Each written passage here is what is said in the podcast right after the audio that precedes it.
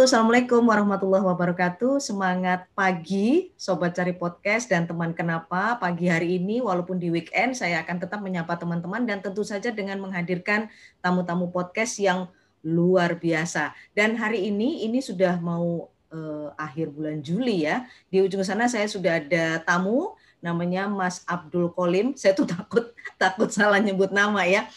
Mas Abdul Kolim. Assalamualaikum Mas. Selamat pagi. Ya, Waalaikumsalam. Selamat pagi, Waalaikumsalam, Mbak. G. Gimana kabarnya, Mbak? Sehat, Alhamdulillah. Mas Kolim sehat, G? Alhamdulillah. Iya. Jadi, uh, Sobat Cari Podcast, teman kenapa Mas Kolim ini adalah uh, saat ini statusnya adalah pegawai di uh, Petrokimia Gresik ya. Wah, langsung kaget semua Petrokimia Gresik itu adalah salah satu BUMN yang sangat prestis loh. Dan yang paling menarik kenapa saya undang Mas Kolim di sini adalah dengan uh, setahu saya Mas Kolim itu masih berstatus mahasiswa ya semester 7 di Universitas Muhammadiyah Gresik untuk jurusan Teknik Industri tapi sudah bekerja di Petrokimia Gresik. Kita akan gali-gali ya seperti apa eh, perjalanan hidup seorang Abdul Kolim. Oke, tadi saya sebelumnya eh, sebelum ini record podcast ini saya sudah eh, sedikit ngobrol dengan Mas Kolim karena sebagian besar tamu podcast saya tuh sebenarnya saya tidak terlalu dekat kemudian kenal sehingga saya bisa ngajak ngobrol gitu ya, tapi biasanya saya akan mencoba untuk supaya kita feel-nya bisa masuk itu kita ngobrol-ngobrol sedikit sebelum podcast ini direkam. Eh, menarik sekali sebenarnya perbincangan awal saya dengan Mas Kolim bahwa kalau melihat perjalanan hidupnya ya Mas Kolim ini eh, mohon maaf bukan eh, datang dari keluarga yang mampu ya Mas. Mohon maaf ya Mas ya. Yeah. mohon maaf ya. Nah, ini Gak yang apa. bisa nanti kemudian eh, sobat cari podcast dan teman kenapa tarik eh, sebuah highlight ya yang bisa kita tarik pelajaran hidup dari seorang Mas Abdul Kolim. Bisa cerita dong Mas, katanya mulai dari kecil sekolahnya nggak pernah bayar ya, beasiswa terus ya. Itu gimana kok bisa begitu? Kan waktu dulu SD kan ada itu ya, ada waktu pendaftaran kan ada biaya uang gedung. Ada biaya uang gedung ya, uang gedung uh, uh, sama uang gedung. beli baju kan. Uh, uh. Ya beasiswa. Lah itu kan kalau dulu kan ada beasiswa belum ada beasiswa prestasi, cuma ada beasiswa kurang mampu. Nah itu kan syaratnya itu orang tuanya itu gajinya di bawah satu juta lima ratus biar dapat mm. saya free uang gedung. Kebetulan saya saya mengajukan ke kepala desa, ya itu yang mengajukan saya loh, mbak. Orang mm. tua itu malu. Mm. Orang tua itu mikirnya nggak usah lah, nggak usah lah beasiswa tidak mampu Gak usah lah, beasiswa ini saya mampu kok, saya carikan lain. Hmm. Nah kan saya mikir mumpung ada kesempatan kan. Iya, iya, iya. Kesempatan kan, ya ini kan juga fasilitas negara bagi saya. Hmm. Terus? Kebetulan, kebetulan, kebetulan, kebetulan, terus sampai SMP kasusnya juga sama, plus dapat dapat beasiswa juga tambahan dulu itu beasiswa kalau punya prestasi olahraga. Iya, hmm, olahraga ya. Iya, saya saya tahu beberapa teman juga begitu tuh dengan dengan lewat jalur olahraga gitu ya. Iya, kebetulan hmm. dulu saya bulu tangkis, badminton, kemudian juga saya selalu, maksudnya alhamdulillah ya, saya selalu di nomor satu lah, ibaratnya hmm. di sekolah. Dulu SD pun di nomor satu, SMP, kemudian waktu waktu lulus SMP sebenarnya sih bingung, saya pinginnya SMA Hmm. Nah, kembali lagi saya melihat kondisi finansial keluarga saya, saya harus merelakan SMA. Jadi milihnya SMK ya Mas ya? Saya milihnya SMK. Hmm. Waktu SMK tuh ngambil SMK ke... jurusan apa? Kebetulan jurusan dulu jurusan di SMK saya di SMK satu Tuban ya, Mbak ya. Mm -mm. Tuban saya asal Tuban. Mm -mm. Kebetulan dulu jurusan terfavorit teknik mesin. Kebetulan saya diterima di teknik mesin. Alhamdulillah. Oh. Okay, alhamdulillah. Dari dari sekian dari sekian ribu dari sekian ribu yang daftar yang masukkan cuma sekian. Dulu kan dulu kan sistemnya nilai UN plus tes. Kalau yeah. nilai UN-nya nggak masuk, ya malah nggak bisa daftar, harus bisa itu dulu. Hmm, jadi yang disaring tuh sudah mulai dari nilai UN dulu ya? Iya, Iya, hmm. yang disaring dari nilai dulu, kemudian hmm. tes. Nah, kemudian kan saya sedih sih, sedih sih, Pak. Soalnya teman-teman saya waktu SMP kan SMA semua. Oh iya itu iya. Pokoknya kuliah. Hmm. Kalau anak-anak sekarang kan enak SMA lah ya. bagusnya yeah. itu iya. kuliah enak ini nanti cari pekerjaan enak. Nah, saya melihat situasi itu antara menuruti kepinginan saya sama kepinginan orang tua saya. Nah, kebetulan saya ya wis lah ngikut orang tua saya. Saya SMK, alhamdulillah keterima, keterima di jurusan teknik mesin. Kemudian waktu lulus, waktu lulus itu sempat bingung juga mau kuliah, apa mau kerja. Hmm. SMK ya. Apa sih Pak lulusan SMK sekarang Pak ya? Sekarang kan pada sarjana aja banyak yang banyak yang belum dapat pekerjaan ya maaf ya kan banyak yang gitu juga apalagi SMK saya juga dulu juga sudah berpikir seperti itu terus, terus akhirnya disuruh kerja kalau di SMK dulu sih sebelum lulus itu ada tes perusahaan masuk hmm. nah saya itu pernah tuh saya itu saya itu pernah 10 tes 10 orang yang tes di bank bank hmm termasuk bank swasta. Saya nggak bisa nyebut nama. lah itu saya cuman saya yang nggak keterima. Sempat saya sedih. Itu tes pertama saya masuk kerja. Cuman hmm. saya nggak terima terus kemudian saya tes lagi. Saya pernah ikut tes Astra. Hmm. Tes, tes Astra yang punyanya sekarang punyanya Erick Thohir Group itu, Thohir Group. Yeah. Kemudian ikut pertambangan, tes pertambangan dan pada akhirnya saya saya lolos tambang pertambangan di PT Kamaju, Kamitra Jaya Utama. Itu subnya yang punya sekarang sahamnya Bapak Menteri, Menteri kita Manifest Luhut Panjaitan. Hmm. Sempat besoknya itu saya mau berangkat, mau berangkat ke Kalimantan. Orang tua nangis malam-malam, hmm.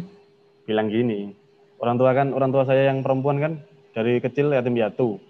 Oh iya. Hmm. Nah orang tua saya, orang tua saya itu yang perempuan bilang gini, aku dari kecil loh yatim piatu masa kamu udah besar mau ninggal ibu gitu orang tua bilang gini ya wes lah bekerja di di Jawa Timuran aja kalau rezeki mah nggak ke mana yang penting sampean usaha sampean nggak lupa doa gitu bilangnya hmm. nah, saya saya tes kuliah ke sana ke sini tes ITS tiga kali Polinema tiga kali UB satu kali dan gak keterima semua. Gak ada yang keterima. ada. iya, itu itu tanpa tanpa tes tes itu kan butuh modal. Nah, mm -hmm. saya sejak SMK dulu sejak SMK itu dulu jualan jam tangan.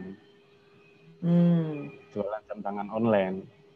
Kebetulan dari kelas 1 itu saya sudah kerja. Jadi ya kerja jualan jam tangan online itu. Saya punya di, di kecamatan saya kan ada ada lima, lima toko outlet jam tangan. Kebetulan yang punya itu orang tua-tua semua. Oh. lah, lah waktu itu waktu itu aku beli satu jam tangan. Saya ingat pertama jam digitek itu dua ratus ribu. Mari habis gitu saya malamnya berpikir, kan ini orang tua-tua. Ini jam tangannya semua saya foto, terus saya buatkan akun di Facebook, Nah, yang harganya 200 ribu ini saya tambahin 50 ribu, 30 ribu. Oh. Buat market, saya buat marketplace sendiri di Facebook saya. Iya karena nah, mereka kan yang tua-tua nggak nggak berpikir gitu ya, maksudnya jualan tuh ya ya toko itu kan gitu ya. iya. Terus dari situ saya dari kecamatan kan satu kecamatan, satu hmm. kecamatan dapat lima outlet. Itu yang pegang semua saya ibarnya. Kemudian saya merambah ke kecamatan lain sampai ke 17.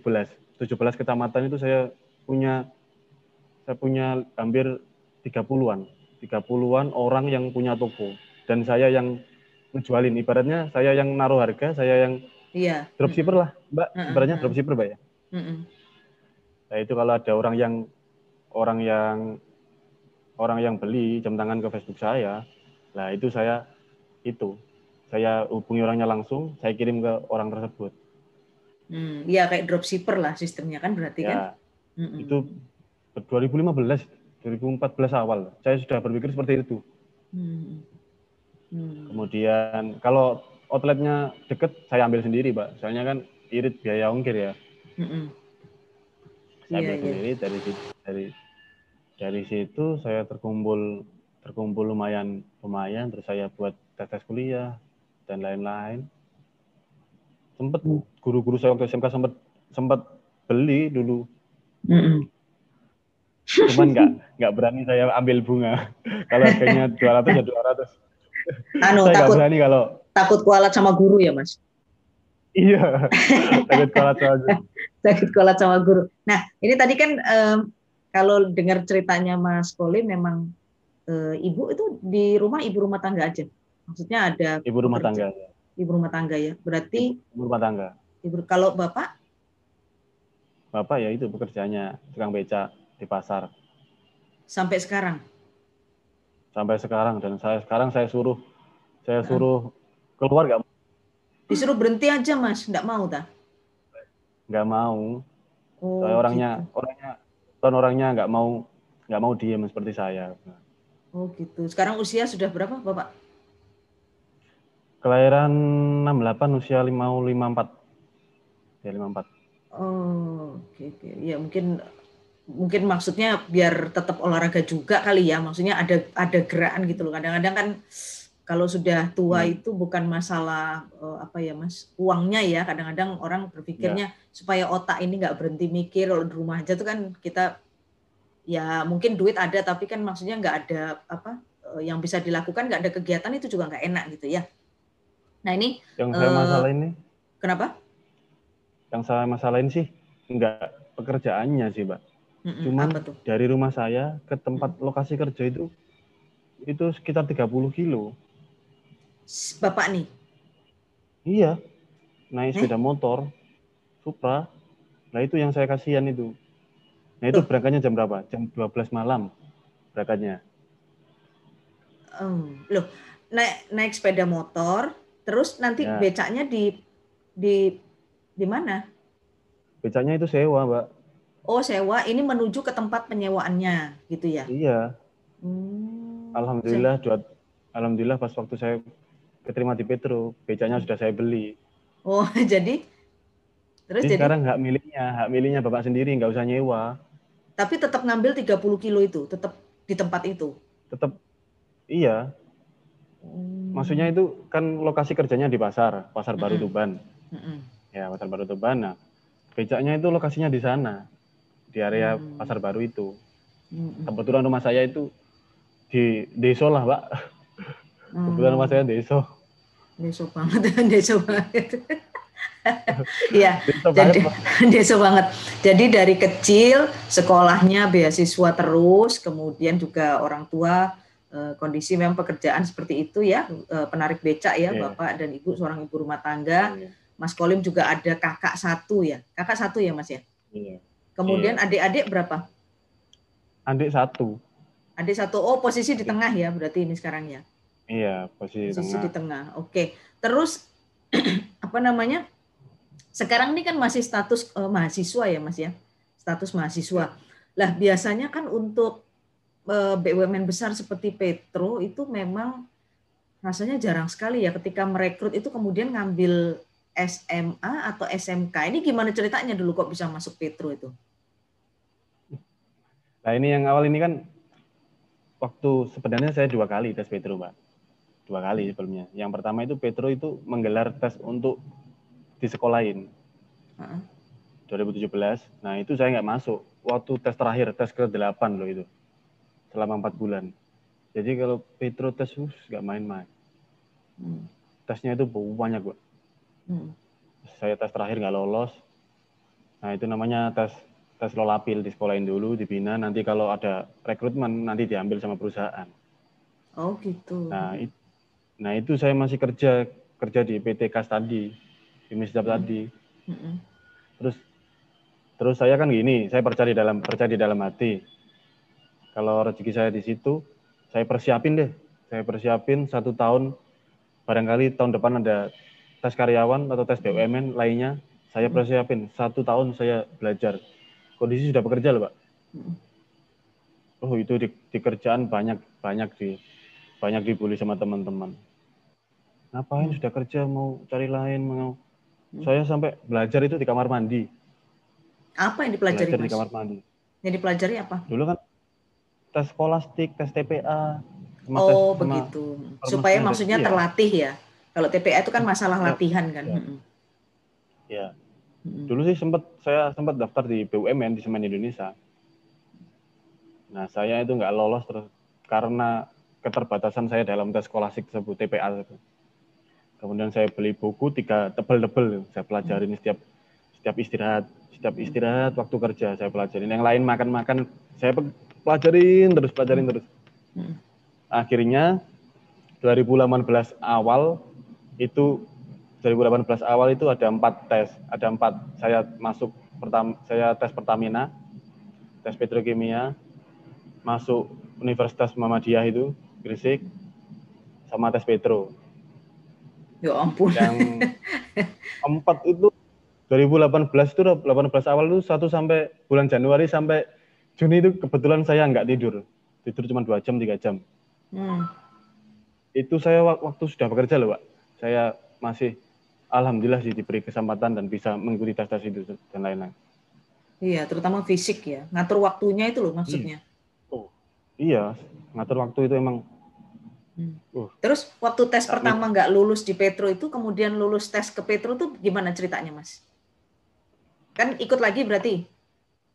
Ikut lagi. Mm-hmm. Lah itu kan bareng ya. Eh sama satu, Mbak. Sama saya ikut mandiri ITS. Lima. Lima. Lima tes dalam waktu, satu waktu berarti ya? Lima Iya, kemarin sama. Alhamdulillah. Itu waktunya itu beda-beda. Interval hmm. satu minggu, dua minggu. Nah ya bayangin kalau ketika panggilan tes itu bareng gitu kan ya repot juga tuh. Lah, kalau bareng sama kerja aja loh, Pak. Nggak bisa, Pak. Iya, nggak bisa. Hmm. Soalnya kan saya kerja di swasta, Pak ya. Swasta hmm. itu sangat ketat sekali, Pak. Iya. Sangat ketat sekali. Hmm. Tes saya tes di ITS, nggak masuk. Teman-teman saya masuk. Yang saya pikir saya lebih pintar, Pak, dulu hmm. saya lebih pintar saya merasa lebih pintar ini tapi yang ini kok masuk gitu nah itu saya sedih nggak masuk ya wes ada masih ada empat hmm. masih ada empat terus saya masuk Pertamina Pertamina tes kedua terakhir pak mau berangkat ke Surabaya nggak lolos sedih itu orang tua hmm. juga itu penempatan dulu penempatan Aceh penempatan Aceh sama Cilacap hmm. oh Pertamina Cilacap oke okay. hmm. terus ya terus kemudian tes Universitas Muhammadiyah Gresik, alhamdulillah itu keterima.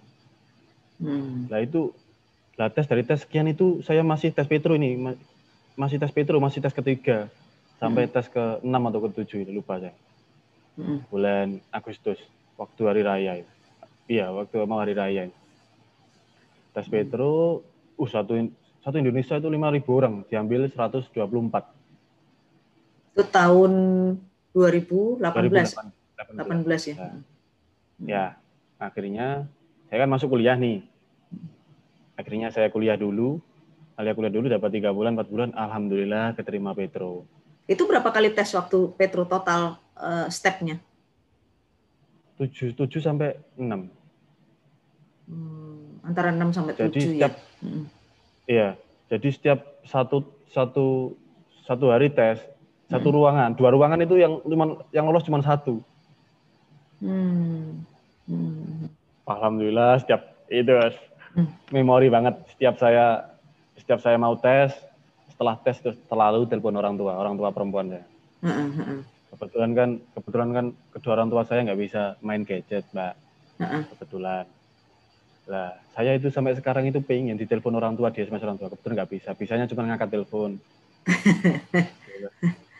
Dulu itu saya telepon mak minta doanya mak ya minta hmm. doanya minta doanya gitu terus ya hmm. malam gitu terus, terus hmm. saya itu alhamdulillah lolos nah ini masih kerja loh masih kerja di PT Kas tadi masih kerja di PT Kas masih masih kuliah di Unmu dapat tiga bulan terus keterima Petro nah keterima Petro kan ada induction kan itu pun saya belum keluar belum resign dari PT kerja saya yang, yang sebelumnya hmm.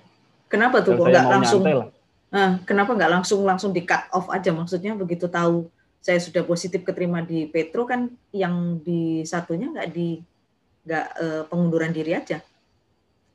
Nah itu saya itu aku dulu tanggal 30 30 pertama masuk. Nah tanggal tanggal 15-nya 15 Oktober atau enggak September saya lupa 15-nya itu pengumuman sudah masuk ya pengumuman sudah masuk atau orang tua saya bilang ke orang tua nah nyeluk kalau saya manggilnya mak sebenarnya.